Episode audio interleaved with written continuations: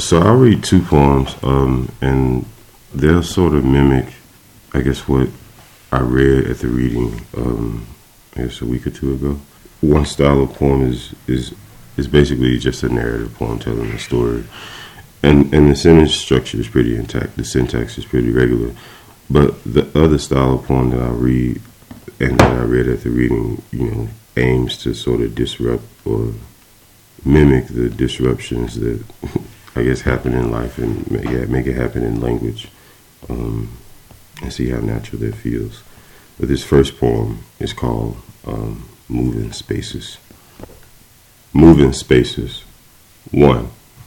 The air was a tool of strange instrumentation. This capsule so vast there are no closed ends.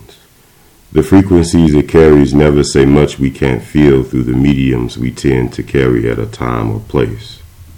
In the kitchen, the torn, bubbled linoleum we clean when we're told stretches out for us in shiny patterns. Worn sections creating a map of where we seem to wear ourselves and the threadbare cloths across our backs. What fills our cups fills the room the same way communion seems to feel bigger than the bread and beverage it is. Feels as if once we can no longer see the sky, only water and time suffice at pulling us out of this place we often fetch for ourselves. 2. Underground, nothing we rehearsed ever made us move as much as the shining gray turnstiles we tumble through. Everybody waits, watches if just to see that they found nothing but the heel of a lady's pump about to give, or the argument in the corner a match flame looking for your finger, we still notice how style never owned Sylvester as much as what was still there waiting for us owned us. Arrested in the face, our dispirited grins open surely despite the grubby air. As much as the conductor, quick, with a tongue, and that tongue swung a whip, and the quips she made of Sylvester's suit, how it left no room he needed in this certain jam he found no peace in. Being quiet is an art on a greasy platform. We squawk all day, and Sylvester's suit was still there, tight, just the way it was, because once the eyes, any eyes, take off their lids, the work of peace begins. The second poem is called Stealing Seconds, and I guess this is an example of the pretty straightforward narratives that I try to dig in memory and come up with. Stealing Seconds. A tired dog is laid over by the house just beneath the edge of the roof's slow moving shade. Lanier and Adrian pressure me to dare gravity, a kid kicking the killer with a pregnant pistol, bare knees ungreased for the gravel to lick with its loosely toothed tongue. A day of splintery frayed sheets of sturdy discarded plywood found barren in the yard, cinder blocks with wasp nests and Johnson grass growing up through them. We wanted what we did the hang time, the air, the freedom, an opportunity to alter the landscape's composition, even if it were only four feet of air beneath us, we could glide for then. From this grassroot ramp shackled to the concrete, driven further into earth beyond wheel, after a while the plywood curves, gives in like something worn out bends its back to show slack just as its chin presses violently against the cinder block's sturdy edge. The rubber, however selfish, gets its fix at just the promise of flight. Friction and heat, then blood, quicker than we can see. BMX lifted for the cheapest two second high we could build, landing like a cat off a roof with a dress tail of dust and gravel as if we'd been here before. Scoping out aerials, we collected coats of sweat and dirt like skin we could scratch off and win. Holding the grime for nature's cologne, smelling like all outdoors, quick cyclical swivel of feet, tin and ambitious, sugar melting in our arteries, leaving this earth on wheels and adrenaline. This is the crawfish cooked for his short tail. This is the honeysuckle slid from sleeve to have its blossom sucked. Y'all look so good. In the order that I met them, shout out to Sebastian Matthews, Brian Walsh, Nandi Comer, Lori, Carrie, and the founder, John. And this beautiful cohort, man. Like, the studio visits, they've been amazing. Catching. Language began in the mouth as a hook I could not soothe and never saw coming. Beyond this watery realm, muddy and murder ridden, baiting is a ritual pierced and laid against inquisitive steel, a fetching of the hungry, gathering of the predators to feast of the one we know loses. The one I know wins knows the insides of the one who loses. The stovetop mural is a grease splattered pool of the ones who've gone before the one who loses baptized by its crackle and kiss, washing clean the predatory soul of the one who feels me. I am elegant gloved for serving the one from the muddy world of honeysuckle laden levees and larger breeds of itself. Swimmer of lakes and rivers, gray and blue, sliver of steel, capturing me blind behind worm and cricket, flickering paths just beneath the window of the surface of the river where the spirit breaks its invited calm, Holy Ghost shaking off the mud and wet of the river, backward dive into the thick boil of June, and hunger is the meal we both swallow. All the way down to the bone, its jut and prick against throat, the pull the teeth give to the skeleton is a level of wanting I dare deny in the midst of my shout and needy heave for what sits gracefully calm inside the bones of me. I am punk out Sandaria. I wrote this Monday. The first time.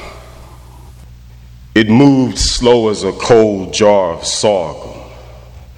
I remember the wet we smelled, young as calves backs yellow as cream corn, dick stiff as summer's stone. Holy stagger. No one started to care at the smell made by the house. Barely two bedrooms, it formed a slight square figure made for trapping just off Indian Creek Road. Before reaching the screen door, an odor the color of his eyes, a dingy, rotting yellow, shot staunch through the wire pores. As a curving back is casually weakened, you consider the exile and the sense involved in making all your breaks clean. The state got no control over what it doesn't know it funds in this happy town where need is relative and no one is ready to press that luck that much. So he floods his frangible body with movements through the same two modes made by swimming and not swimming, made by repeated swigs of foaming browns and clear burning waters. Mama calls to remind him of church in the morning so we can pick him up even though Saturday night and Sunday morning have no distinguishable differences for him. So we still move through this. His hands fastened to a pew in church with a slur. The deacons let him finish because God will, and none of us be fit to play that role. The mind of a man you insist on telling can be a wall with a wall behind another wall. The mothers all pity him. While I stand in this line, I may not step out of. Animal Planet. It could have been the stiff crack of bone or rapid gunfire, exploding bits of red in the air. Because only for animals is it natural to marinate for hours in post mortem under sun. The lions rip the gazelles of themselves. They know how sweet the blood is. After school special for Jesse Wayne. Because when it's on, it won't matter if I fuck up these school clothes. All my apologies are blue in the blue they pour this blue done blown on me. I've left reconciliation a shy note on an auburn sheet of flesh. I hesitate on all little things, But I came again to steal back shards they keep chipping from our skin. Missing person. Last time home, I saw a pair of shoes tucked into a corner, and it looked as if they hadn't been moved since he was here. The dust on them sacred and still, when I'm home, my mind labors in the dust. It's been six years, but I say it hasn't happened.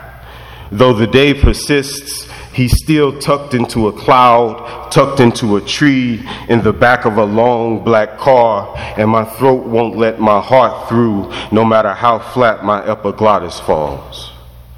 All about the day breaking is clean, so why this horror? A nightmare in my wake a black silk blend pressed smooth, upholstering silent emotion, boldly not a dent on him. We dare name this night with this sun out high, hanging by its hands, where the room was too small to be holding so much ache. Our world's now captured by a piece of forest carved tightly.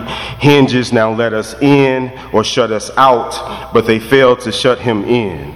A tree uprooted, the one I fell from, and I'm the only one to find him showing up in my day. Meetings, business trips scattered him, and I knew he'd be back, but not back so soon or in this form. And the way I am nervous about it all, if I am losing it, and if he's gone, how is he here with me?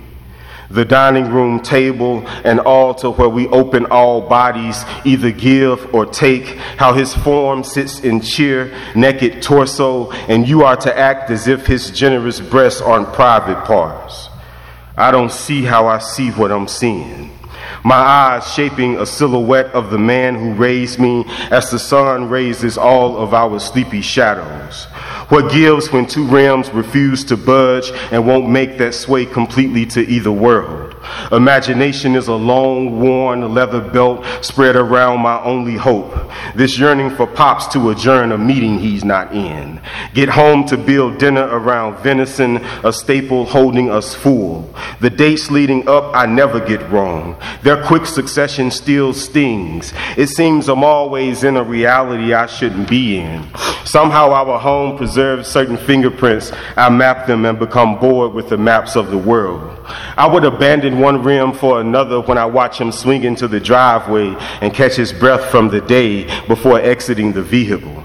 I watch him honk the horn before he's honking it, passes me a crisp $50 bill because I'm there, hands me baskets of new pecans and muscadines we'll use. I hear him telling me how I'm trying to split the log against the grain and how that'll wear me out the same way lying will, the same way alcohol will my liver and not cleaning the yard will eat away at the lawnmower's blaze. I got a thing for fumbling through couplets. I hear him asking, Have I talked to mama? And he knows I have, and what I'm about to say, how I'm knocking on the window of this other realm, begging to sing my confusion until he understands me.